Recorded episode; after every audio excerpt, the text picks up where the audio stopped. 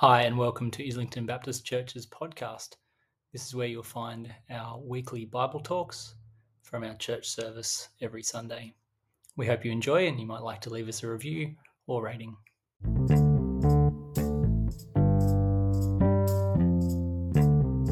In the first half of 2020, something big started happening around the world. And I know what you're all thinking, but no, I'm not talking about COVID and the flow on effects. Obviously, that was big, but I'm talking about something else that happened.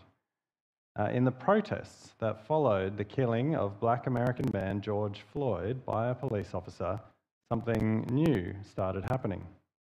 Statues of men who had been honoured as community leaders and founding fathers around America and the UK were defaced, uh, pulled down, and thrown away. Why? For their involvement in the African American slave trade uh, or mistreatment of Indigenous peoples.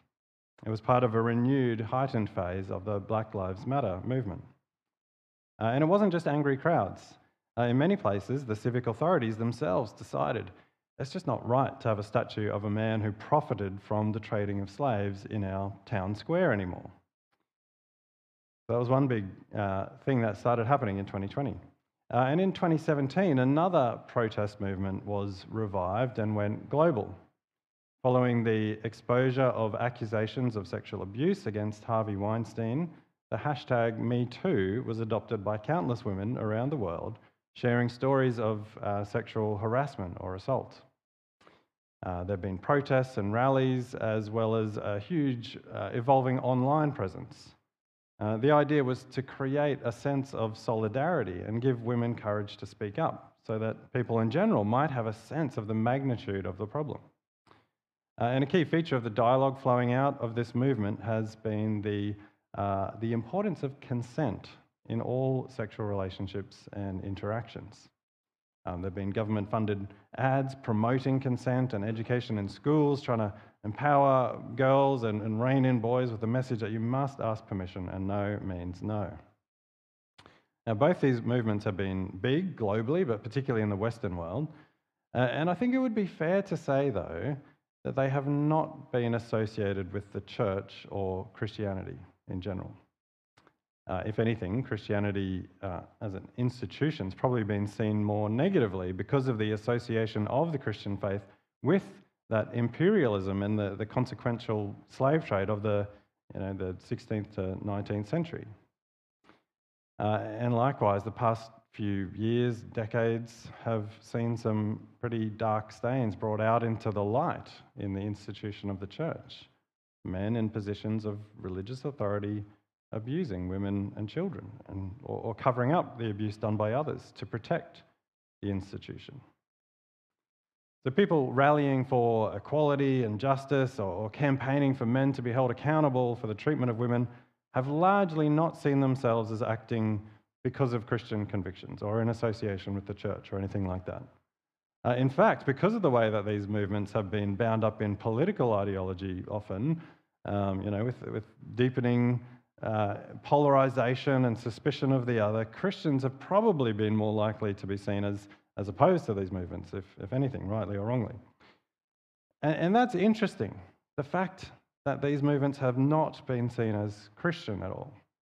Because when you strip back the political ideology and the complications around that, and you know, the fact that, particularly with the statues, there's a whole lot of vandalism going on, when you strip that stuff back, well, you can actually see a pretty direct line to, from two earlier radical protest movements led by the church itself and these recent movements.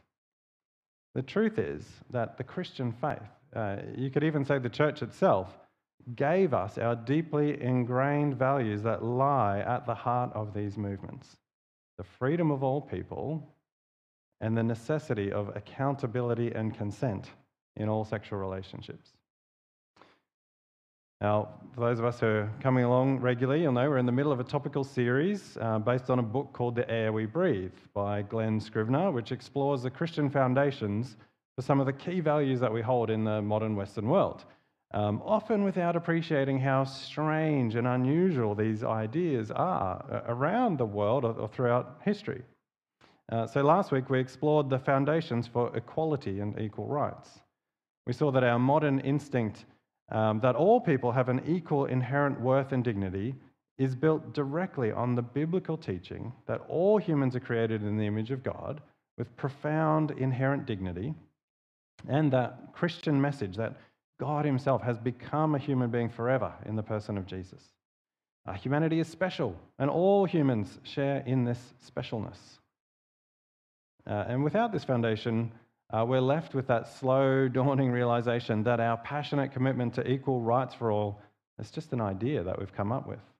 There's no basis for imposing that view on other cultures, of other peoples, and there's no real objective reason why we should maintain it and, and live consistently with it at all costs.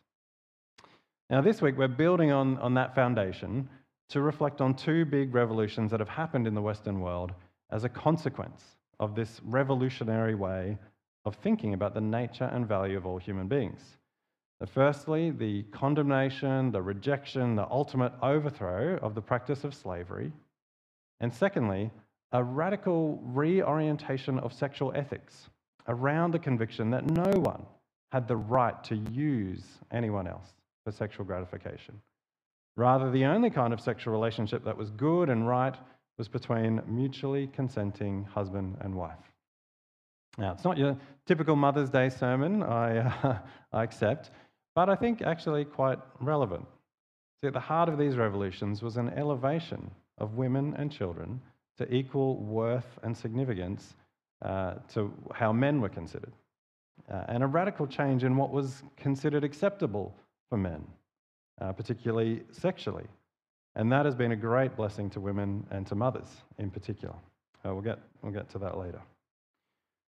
So, firstly, the most obvious uh, outworking of the conviction that all people share an equal inherent dignity and worth, regardless of nationality, race, class, sex, and so on, is the rejection of slavery. Uh, after all, how can you treat a fellow human being as if they are a tool, a, a thing to be owned and used as you wish? Uh, this was, in one sense, obvious and clear to followers of Jesus from the outset, and the practice of slavery was transformed and rejected quite quickly through the influence of the early church. And yet, at the same time, slavery was, was foundational to the Roman economy and society, uh, as with almost every civilization. And so, the political outlawing and overthrow of slavery uh, is a relatively modern movement built on these Christian foundations. But it most certainly began with the birth of the church. You see, initially, the, the freedom revolution was a revolution within the family of the church rather than an overt political movement. The, the, early Christians didn't seek to overthrow the institutional practice of slavery in society at large. Uh, it, it, probably would have been hard for them to even imagine or contemplate the possibility of a world without slavery at the time. Uh, in any case, what was originally a small, persecuted religious sect it hardly had the opportunity to demand society in general to do anything differently. Uh, Christians were focusing on being different, sharing the reason for their difference, and trying to avoid getting killed in the process, basically. instead, what we find from the beginning of the gospel being preached and Christian communities forming is the transformation of relationships between slaves and masters and the relativization of all relationships within the church including whether one happened to be uh, a slave or a wealthy, you know, high-born landowner. Uh, the, the, the, foundation was the conviction that we looked at last week that all people are equal in God's sight. All are created in his image with profound dignity and worth. Uh, so the social divisions of the Roman society, well, well they were false. They they were a distortion of reality, and Christians rejected them. But on top of, of those foundations was the, the profound equalizing of relationships and, and relativizing of worldly status in Christ as fellow believers. And the theological conviction is summed up powerfully in that short passage that was read out for us uh, from Galatians. There, Paul writes So in Christ Jesus, you are all children of God through faith.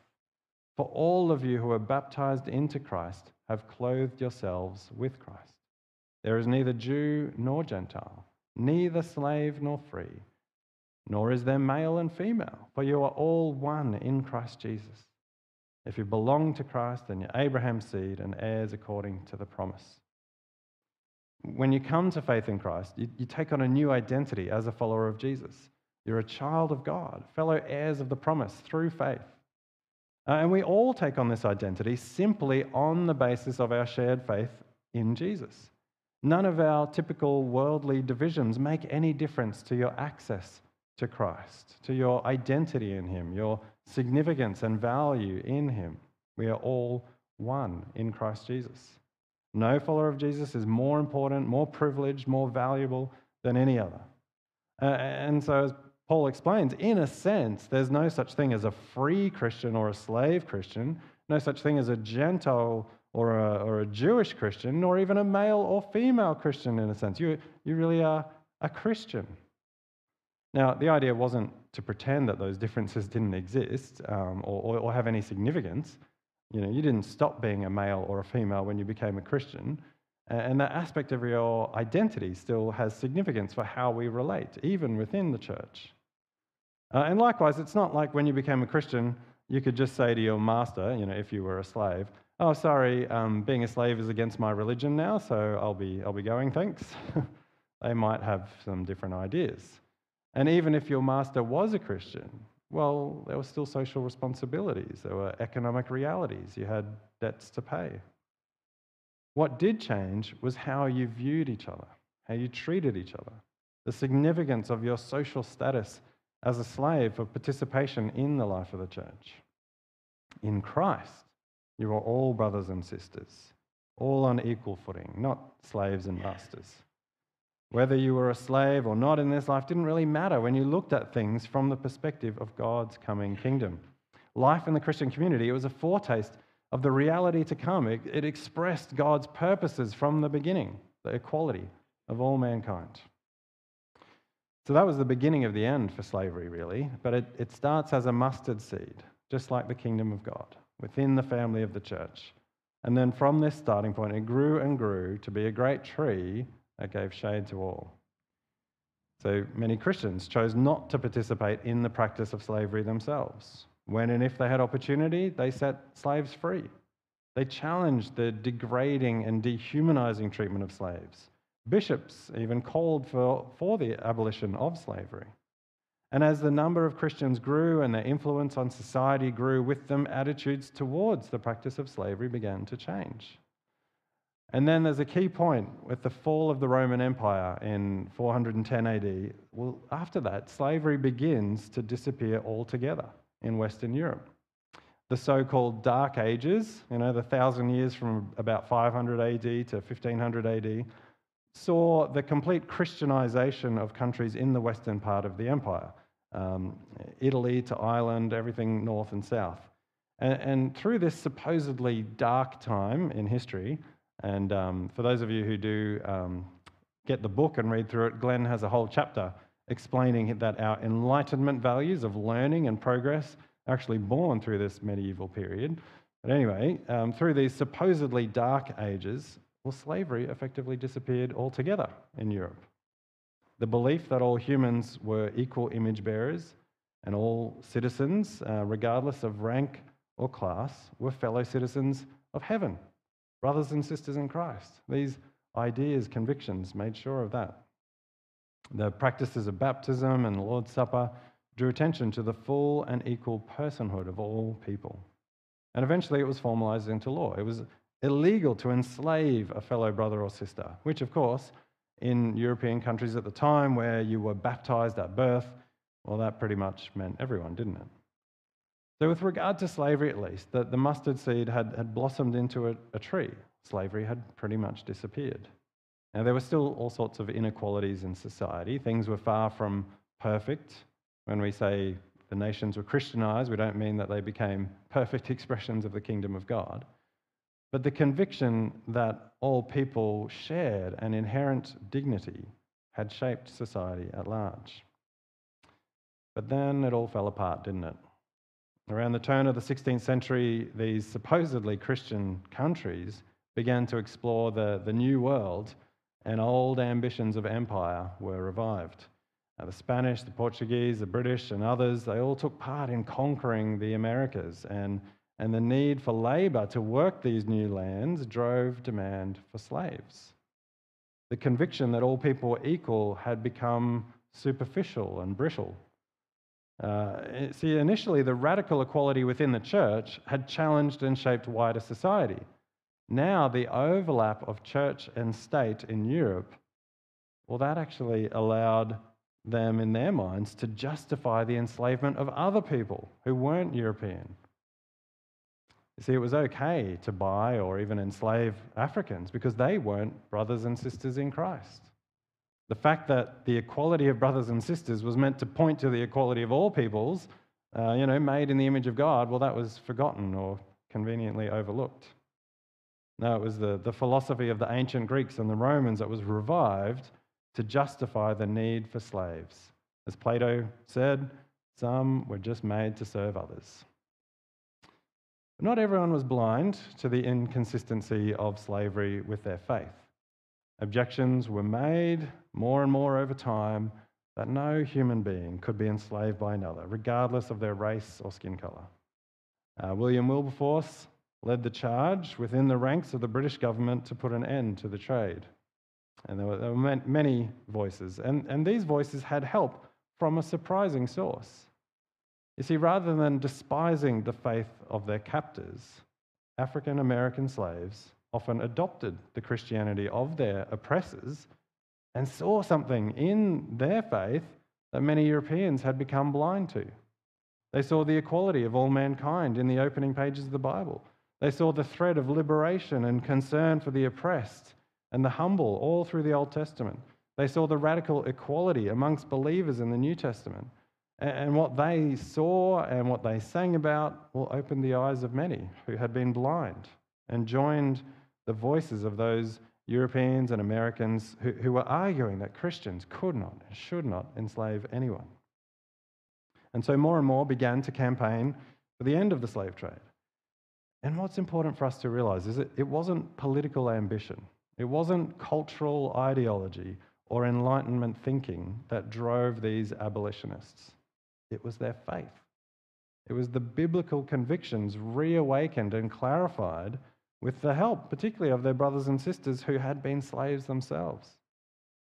The slogan of the, the British abolitionists um, beneath a chained man read, Am I not a man and a brother? Genesis demands that we all that we treat all people as fellow human beings. Am I not a man?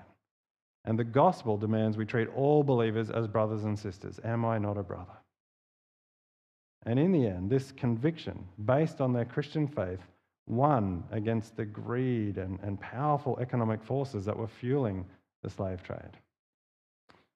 The conviction that all people are created equal and share the same inalienable rights is not actually self evident, despite what the founding documents of the American Republic tell us. No, we're convinced of this because of the Bible, rather than what seems self evident in the world. And so, when the, the foundations for this conviction are forgotten or denied, well, it doesn't take much, does it, for people in positions of power over others who seem uh, different, different enough from them to start treating them very differently. The overthrow of slavery and the racism that lies beneath it is an outworking of the Christian conviction that all are created equal in God's image, all are one in Christ Jesus. And we'll do well to remember these foundations now and into the future. So that's one big revolution through history, driven by the Christian conviction that all people are equal. And the other one is the revolution in sexual relationships, uh, and in particular, that necessity of mutual consent. Just like with slavery, the outworking of this in society uh, and even within the church uh, over time has been mixed and inconsistent. But the revolution was still profound, and we are still feeling the effects of it today. See, today we're, we're horrified, aren't we, at the idea of a person forcing themselves on someone else sexually, especially if um, you know, you're in a position of power over that person. We're horrified by that. Consent, meaningful mutual consent, is fundamental to our sense of what is right and wrong when it comes to sexual relationships. But that idea, that would have been nonsensical to the ancient Roman. There was just no category for someone consenting to a sexual encounter. The deeply ingrained hierarchy of Roman society shaped how they approached sexual relationships as much as it enabled them to justify enslaving another human being. So there was no inherent worth or dignity in being human. Your worth, your dignity, your rights, in as much as uh, you know anyone had rights, uh, well, that was all derived from your status, your rank in society, your who you were in relationship to other people. And this status determined whether or not you had the right to use someone else sexually or were expected, expected to submit to someone else's sexual advances. Um, Glen Scrivener ex- explains in the book it was the status of your partner, not their consent, their age, or their gender, that mattered. So, sexual encounters with some groups of people were inappropriate and would lead to losing face for both parties. people, you know, married women or young unmarried women from the upper classes. Um, the chastity of these women needed to, to be protected, you know, not so much for their sake, um, but for the honour of their husband or their future husband. Uh, but individuals within other groups, individuals lower down the social ladder than you, well, they were fair game. Uh, you know, I, so ideas about modesty and self-control were very different to how we think about it today. Modesty was a, a quality that a woman possessed if she had a certain status. If you were one of those upper class virgins or married women, your modesty was a thing to be respected. And self control, well, that was something a man possessed if he gave that respect, restraining from sexual encounters with women who were off, off the table. But beyond that, you weren't really expected to restrain yourself at all. See, uh, apparently, um, Glen points out, whilst there were 25 words in Latin for a prostitute, there was not a single word to describe a male virgin. That just wasn't a category. They didn't have a word for it. And that tells you a lot, doesn't it, about the sexual ethics of the Roman world. And against this backdrop, Christians approach sexuality very, very differently. And two things motivated a complete rejection of the cultural assumptions around sexuality and led to a, profoundly different approach. Firstly, there, is this foundational idea that all people possessed an inherent uh, equal worth and dignity. So, just like it undermined the practice of slavery, this conviction, it, it directly contradicted the assumption that one person had the right to use another person for sex because they were superior to them socially. The new value that all people were equal, well, it undermined, it dismantled the Roman sexual ethic. It paved the way for the idea that both parties had to give consent, regardless of their gender, their age, or their social position. One of the most um, culturally radical passages in the New Testament, you, you might miss it, but it's the first paragraph of 1 Corinthians chapter 7. Paul is speaking to husbands and wives and addressing the question of whether, as some were saying, it's best to avoid sex altogether. And Paul says, no, married couples should be honouring their vows and not depriving each other. He explains from verse 3 the husband should fulfill his marital duty to his wife, and likewise the wife to her husband. The wife does not have authority over her own body, but yields it to her husband. Now, that's not culturally shocking. That's a statement Paul would be expected to make. Of course, the wife yields authority over her body to her husband. But then Paul drops his bombshell. In the same way, husbands do not have authority, the husband does not have authority over his own body, but yields it to his wife. Now, Paul is not talking at this point about authority and submission or who's the head of the household or anything like that. He's talking about mutual consent and obligation. Neither of you have the right to demand sex from your partner, nor deny your partner. Rather, as Paul goes on, do not deprive each other, except perhaps by mutual consent for, and for a time, so that you may devote yourselves to prayer. Now, this was a radically different way of approaching sexual relationships. The, the dynamics of, of gender and social class and power uh, were, were totally different. What mattered was whether you were married to this person or not, and that was it. And that leads to the second big idea that shaped the, the radical way Christians approach sexuality.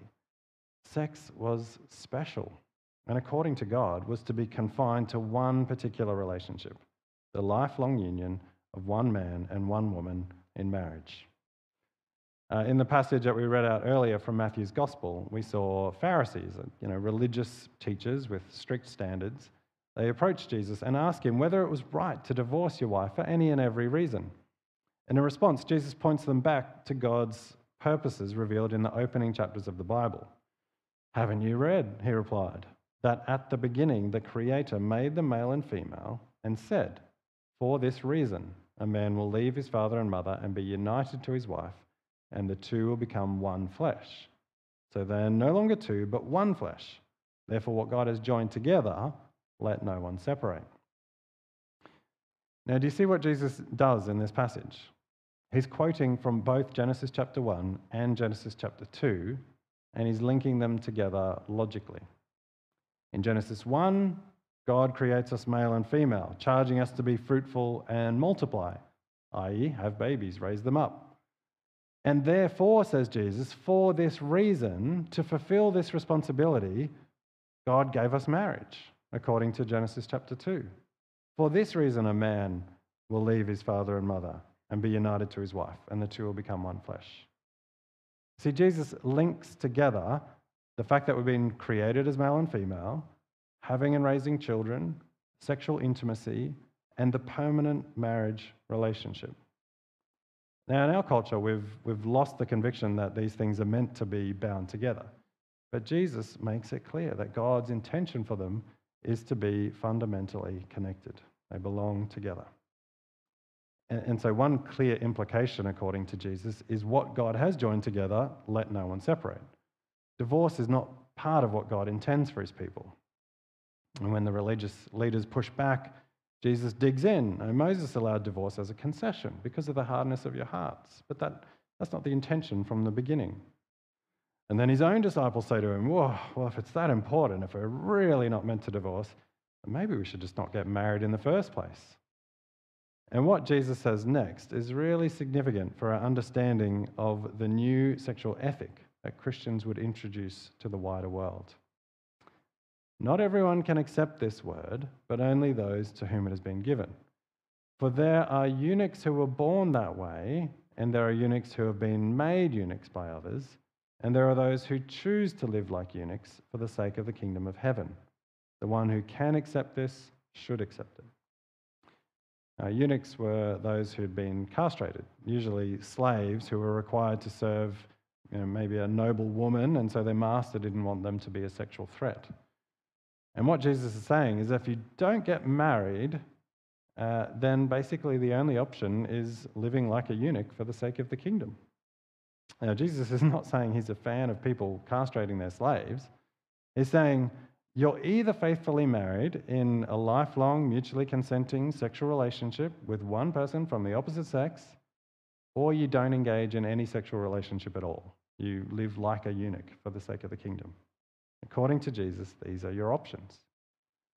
Uh, now, the answer to no divorce for the Roman would have been to maintain his marriage for the sake of reputation but to satisfy his sexual urges wherever he wanted, with anyone he wanted, below him on the social ladder.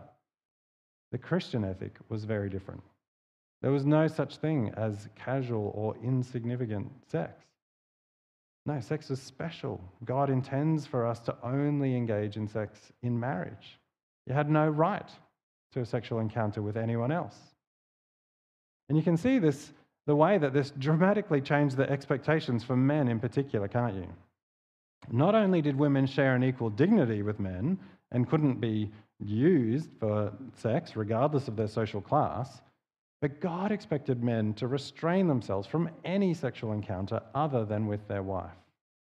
No more double standards. Men to, were to be held to account.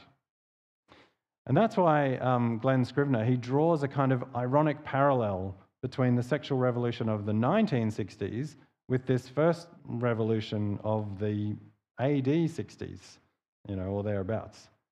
You see, both sexual revolutions were about removing double standards, weren't they, between men and women when it came to attitude and expectations around sex and abstinence.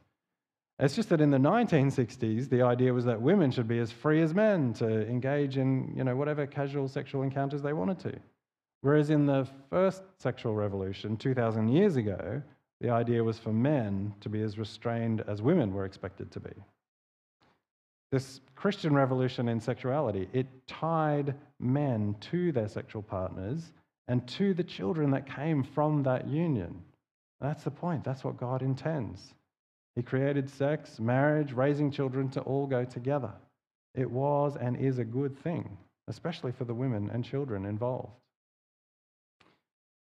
You see, the, the sexual revolution that came through Christianity, it was due both to the equality that they gave to all people and the high view that they gave to sex.